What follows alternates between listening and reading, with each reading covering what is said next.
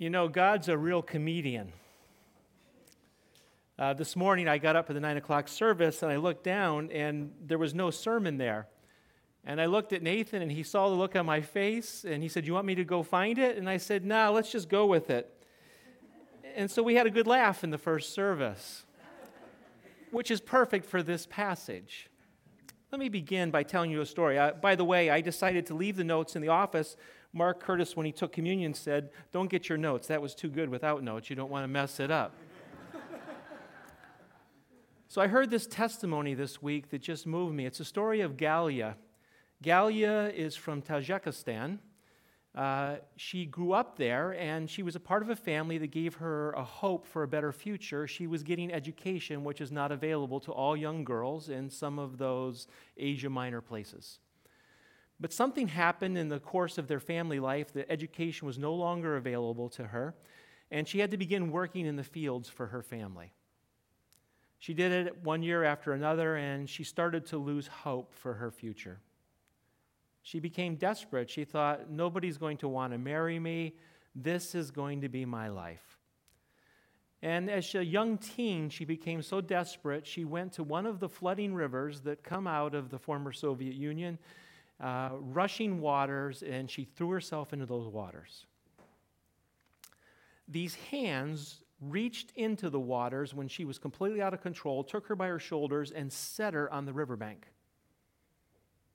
She looked around. It was so physical, the presence. She looked around to find out what had happened.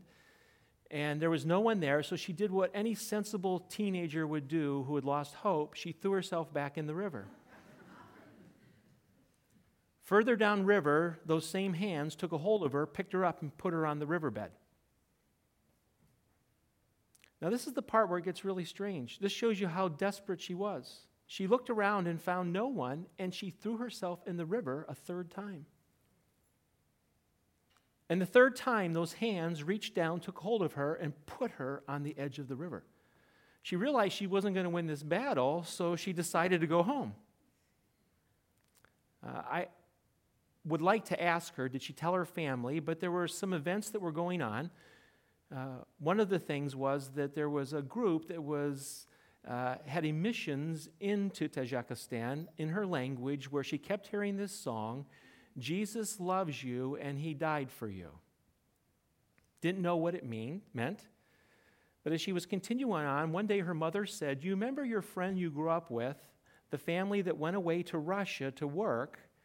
They're coming back. And you're going to get to see her again. She was excited because this was a friend that she had lost long ago. When she met her friend for the first time in a number of years, her friend looked at her and said, I have to go with my parents. I can't stay. We'll catch up. But she put her hands on her shoulders and said, Just want you to know that Jesus loves you and he died for you.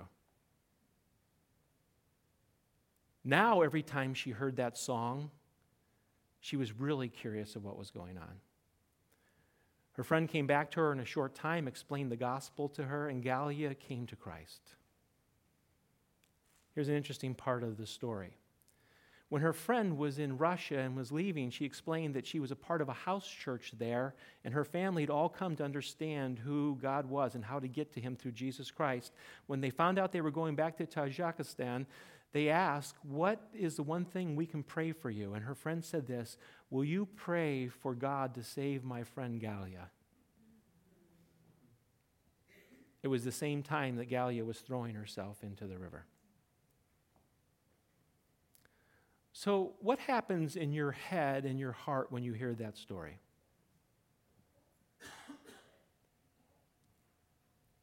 If you're a naturalist, your response is impossible. You're going to have to bring her here. She's going to have to have video proof. I need to touch the wet clothes to really believe. If you're a spiritualist, at your best moment, you're going to end up, break out in doxology. But even if you're a spiritualist, on some of your most natural moments, you're going to say, Really? We're doing this series, Skeptics in the Bible. We looked last week at the question of suffering. And we've got to take that a little bit further. We'll come back to it another time. It's too deep of an issue. But today, the question is what do you do when God brings a promise that's too hard to believe? Does God still do miracles today? And what about the impossible things before me? What's great about our text is that when Sarah hears the promise, she laughs. And Anne already gave us a clue in the children's sermon. She had no idea where I was going this morning. The story is not so much about Sarah, the story tells us a lot more about our God. So let's press into it a little bit to bring our lives into the situation. Genesis chapter 18. Verses 1 through 8 set the context of the story. Abraham, the father of faith, and uh, Sarah, the mother of faith, are going along doing the things that God has told them to do. They're being hospitable people. The commentator lets the cat out of the bag early and says the Lord appeared to them, but Abraham and Sarah aren't going to figure this out for a while. Uh, some of you knew right away when I said these hands came and grabbed Gallia and put her on the riverbed, you're going, ah, there's God breaking his rules of gravity and all this stuff all the time, like he likes to do. Okay? So we know that it's coming, but Abraham and Sarah, they're just being good, faithful people. In that land, when visitors come, there's not a Motel 8 down the road. You have to get help with the people that are there, and they're being hospitable. And they do it with bounty. These are good people. Kind of like us, what we would do when we find somebody in need. And then the conversation begins in verse 9. The three visitors said to him, Where is Sarah, your wife? And he said, She is in the tent. The Lord said, I will surely return to you about this time next year, and Sarah, your wife, shall have a son. And Sarah was listening at the tent door behind him. Now, Abraham and Sarah were old, advanced in years. The way of women had ceased to be with Sarah. Now, this is not the first time they've been told this promise. Four other times the Lord has told them that they're going to have a son.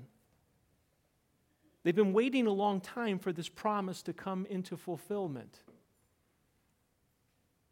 In fact, Abraham was told that his descendants would be like the stars if he could count them or the bits of sand on the shore, and that his son was going to be a great nation. But it had been so long that they were not convinced they heard right from God. Uh, the biblical writers wants us to, in case we forgot the story, Abraham's approaching 100, Sarah's approaching 90. The way of woman had ceased to be with her. What a nice way to say it. She's barren. And now she's moved to menopausal barrenness. There's evidence in the language of how Sarah responds that Abraham is impotent as well. These are all stacked up, and they had given up long ago. 13 years previously, Sarah said, Take my handmaiden, Hagar, and let us fulfill God's promise for him. We've seen how well that's worked in history, right? This doesn't feel like a promise right now. This almost feels like a taunt. Come on, get into what's going on in their emotions. This is ridiculous now. The promise was fun 40 years ago. Promise is feeling very desperate. So Sarah laughed to herself saying, After I am worn out and my Lord, is old, shall I have pleasure? What a beautiful verse. Beautiful verse. God's word is so rich. It's so rich that the ancient commentators didn't know what to do with it. There's so much rabbinical trail around this passage because they don't like the idea that potentially their father of faith and the mother of faith laughed at God.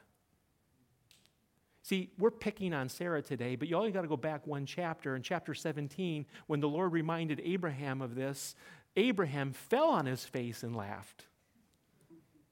The commentators are so perplexed by this, they want to create two kinds of laughing. They're saying Abraham's laughter was the kind where you go, Can you believe that God's going to do this for me? And Sarah's laughter is the kind where she's saying, I'm going to have sexual pleasure again. This is great. And the Bible's full of sex. You guys better get over it really quick. It's a gift that God has given to us. We're the ones wrecking it. I didn't plan to say that, but that should get a really loud amen. it's one of the best gifts He's given us. That should get a really loud amen. And we're wrecking it. Even the biblical commentators from the Hebrew time could not think of sex as something simply for procreation, they saw it as something for pleasure. And they've tried to dance around our spiritual father and mother in these questions because they don't want to make it think that they doubted. But when you read the text in the natural, God leaves no question whatsoever that she's doubting. She's saying, This is impossible. The Lord said to Abraham, Why did Sarah laugh and say, Shall I indeed bear a child now that I'm old? Is anything too hard for the Lord? There is the punchline. That should make us giggle ridiculously. Is there anything too hard for the Lord? The rhetorical answer obviously is no. But God's providence and His sovereignty and His working in His life is only valuable when it becomes personal to us. A theoretical God who can enter our world is nothing if we're not going to believe him for the things he wants to bring into our world. God's calling us through the doubt of the patriarchs to another kind of faith. At the appointed time, I will return to you about this time next year, and Sarah shall have a son. But Sarah denied it, saying, I did not laugh,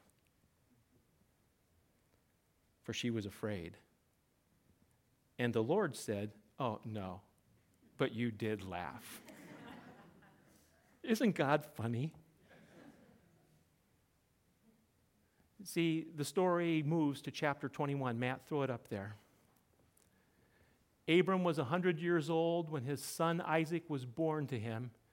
And Sarah said, God has made laughter for me. Everyone who hears will laugh over me. See, God was shifting it from a laughter of doubt to a laughter of hilarity of the bounty of God. Do you know what Isaac's name means? He laughs. This is my son. Think about it. Even if you do the Hebrew shach, it's almost like the beginning of an explosion of laughter. This is my son. that wasn't the laughter of Abraham and Sarah in these chapters. So, what's my so what this morning? The first one is this nothing. Absolutely nothing. Even your doubt and your laughing in God's face can break his covenant promises for you. Stand on it. Nothing. What did God do in the face of their doubt? He pulled his promise back. No, that's not what God does. He executed his promise because he was making a nation out of that boy. That's a covenant promise that he's going to bring into fulfillment. It's the kind of thing that he says over us Be confident of this, that he who began a good work in you will bring it to completion in the day of Christ Jesus. You cannot stop God's covenant promises. In fact, He loves to tie His names to doubters who become believers in the process of the story. He is the God of Abraham, Isaac, and Jacob. Do you know how ridiculous that is? He's the God of Big Boss, Mr. Laughter, and the Trickster. That's what all their names mean.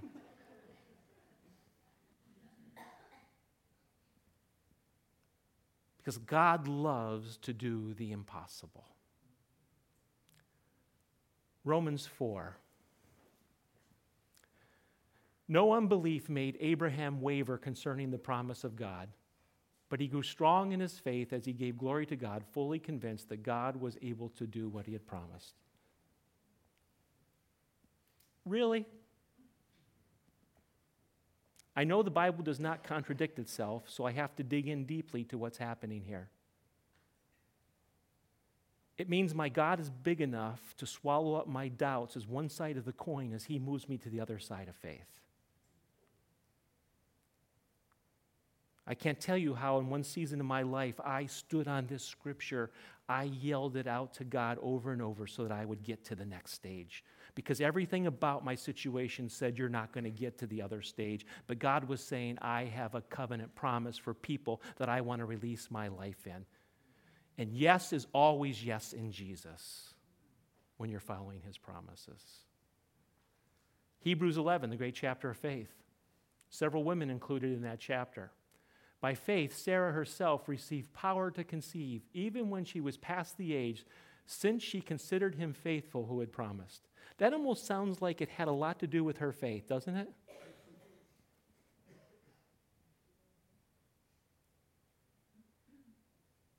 How much faith do you need to experience the covenant promises of God? Just laugh in his face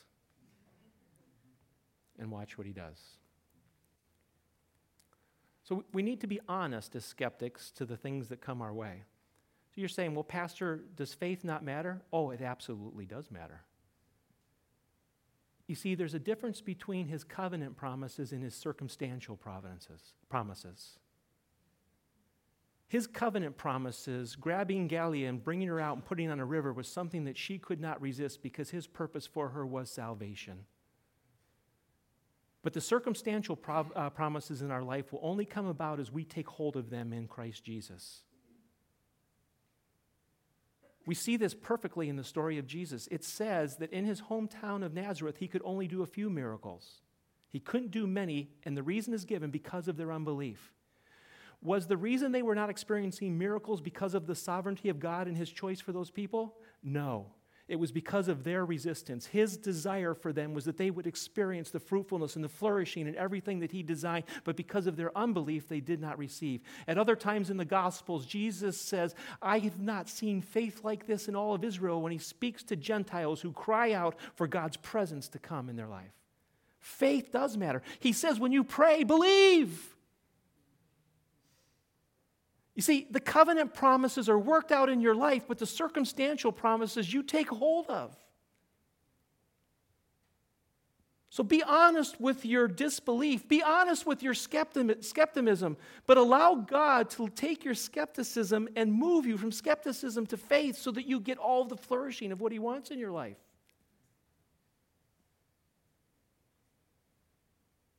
What's impossible in your life? What's impossible?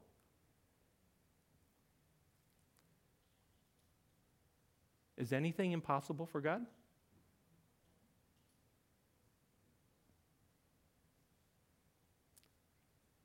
Is anything impossible for God? Yeah, it's impossible for Him to get you to say no.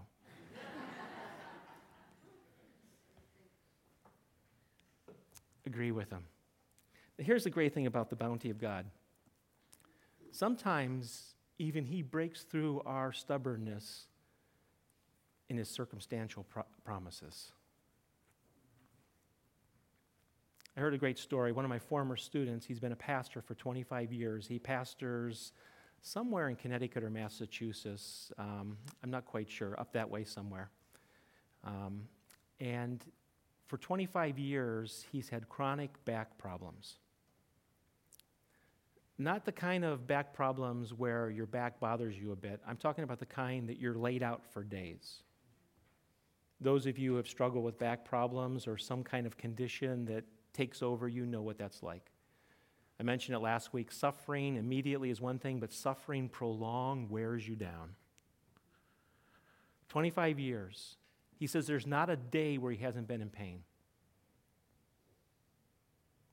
Tried to manage the medications because he doesn't like the aspect of being spacey when he's on them, but he could barely deal with the pain at times. Dozens of people have prayed for him. He believes in miracles. He's prayed for people and they've been healed. The whole thing on miracles is not the fact that God does them, it's the question when he doesn't do them, right? But he finally came to the point that it wasn't God's will for him to be healed. So there's no faith at this point for himself.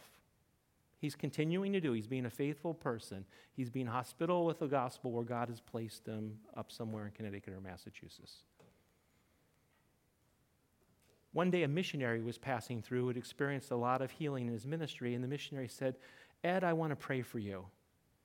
And as Ed tells the testimony, he said, yeah, I, I really didn't want his prayer, but I didn't want to disappoint the missionary, so I let him pray for me so that he would be happy.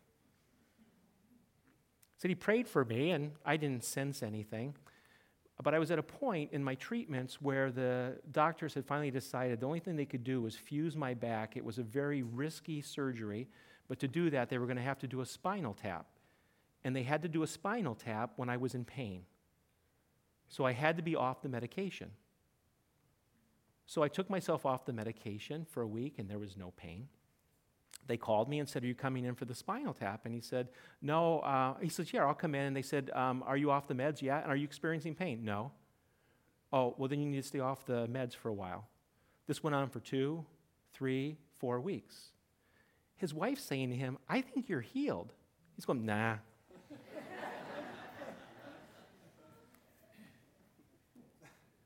he was at a ministry for youth, helping out the youth pastor and there was something that was really heavy and not thinking because he's had 25 years of programming his life not to do anything to rest. He reached down and picked this thing up and put it on the truck and then he stopped. And he realized god had healed him. It was not his faith it was the faith of someone else That was like the mission, that was like the four friends who carried the man's pallet and broke into the house so that he would experience healing and more importantly forgiveness of sins.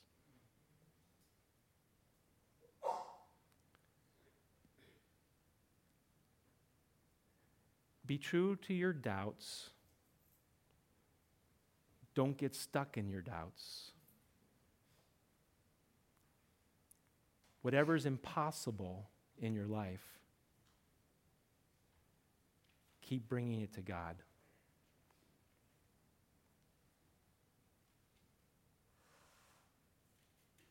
One day he's going to make you laugh.